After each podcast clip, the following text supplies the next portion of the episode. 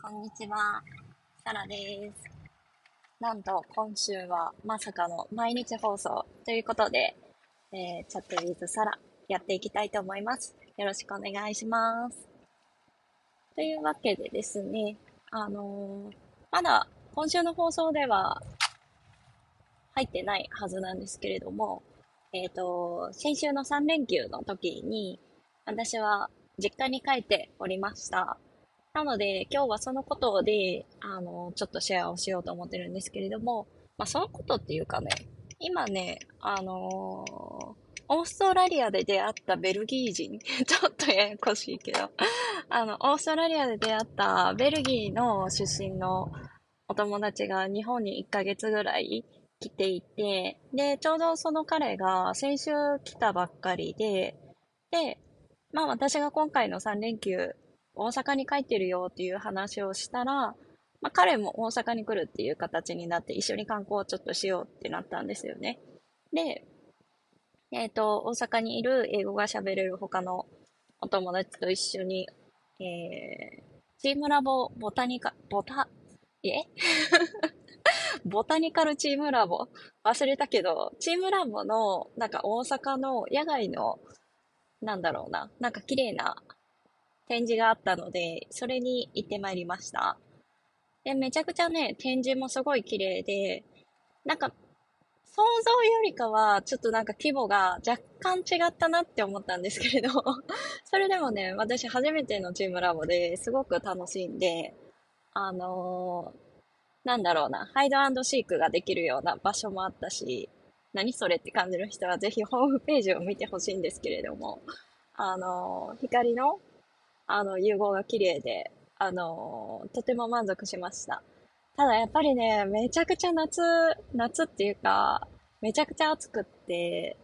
あのなんだろうな、もう、外の公園、公園を夜だけそうやって展示にしてるので、もう、汗が止まらなくて結構大変でしたね。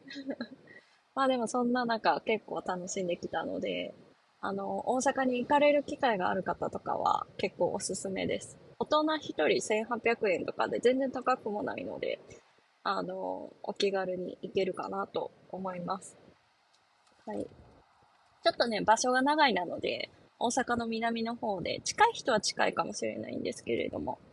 私はちょっと実家がかなり北の方だったので、ちょっとした小旅行だったんですけど、面白かったです。はい。で、まあその男の子と、その時はチームラボに行って、で、その次の日に、うちの実家の方にも来てもらって、で、あのー、一緒に地元でね、すごい有名なお寺があるんですよ。あの、勝王寺っていうね、結構海外からの観光客もめちゃくちゃ来るような場所で、で、紅葉の季節とかは、もう、あのー、地元の人でも全然近寄れないぐらい、他県からいっぱい観光客が来るようなところなんですけれども、まあ、そこに一緒に行ったりだとか、で、うちの実家に連れてって、うちの母親とも、あの、一緒にご飯食べたり、ケーキ食べたりしながら、わちゃわちゃしながら、で、時間を過ごしました。で、うちの母もね、あの、彼女ね、やっぱすごい外交的なのか内向的なのかわかんないんですけれども、すごいなんかね、一生懸命自分で翻訳アプリ、携帯のスマホのあの、翻訳アプリを使って 一生懸命、あの、喋ってて、それがなんかめちゃくちゃ面白かったですね。あの、なんて言うんだろうな。やっぱ翻訳とかさ、そういう英語と日本語の切り替えを慣れてない人って、普段のさ、こういう喋ってる感じで日本語をそのまま喋るから、なんか、なんだろうな。例えば質問とかで、止まってる場所は、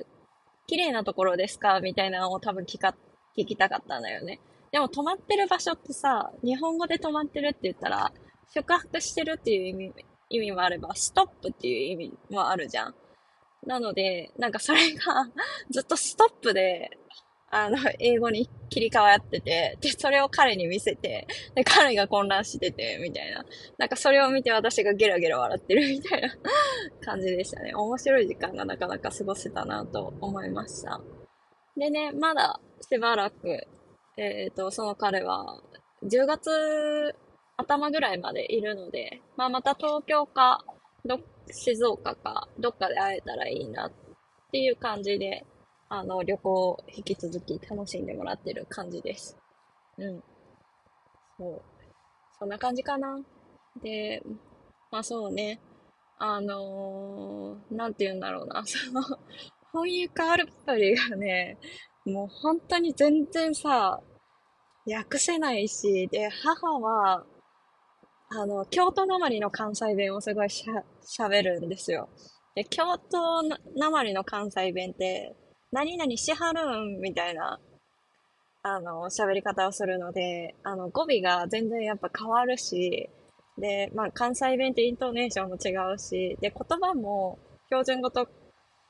また全然違うじゃないですか。なん、なんか、なん、じゃあ例えば何って言われたらちょっと私今思い浮かばないからなんなんなんなんって言っちゃったけど、そう。だから、翻訳アプリはすごい困ってましたね。なんかあるのかな？そういう関西弁用のさ、翻訳アプリみたいなね。あれば面白いのになとか思いながら。一生懸命だからその関西弁じゃなくて標準語で喋るんだよって伝えても、標準語が彼女は喋れないので、まあ、あの うん、ひどいことになってましたね。でも、それでもなんか一生懸命ね、あの、私がいない時でも、いない時でもっていうか、ちょっと席外してても、一生懸命一生懸命話しかけてて、で、ちょっと買い物行ってくるねって言って席外してる時も、もう、なんか頑張って喋りかけてたんで、面白かったですね。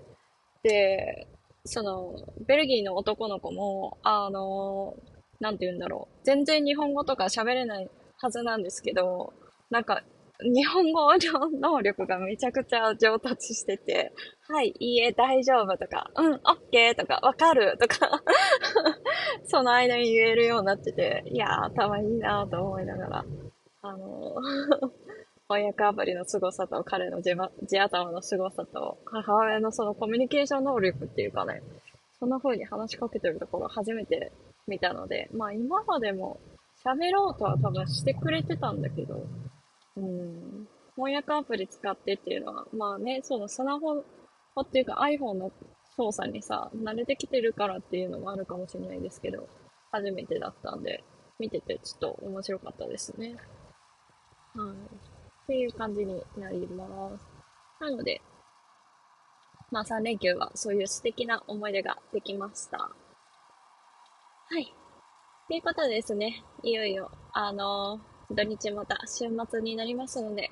皆様ゆっくり休んでまた月曜日の放送をぜひ楽しみにしててください。今日はこんな感じでお別れです。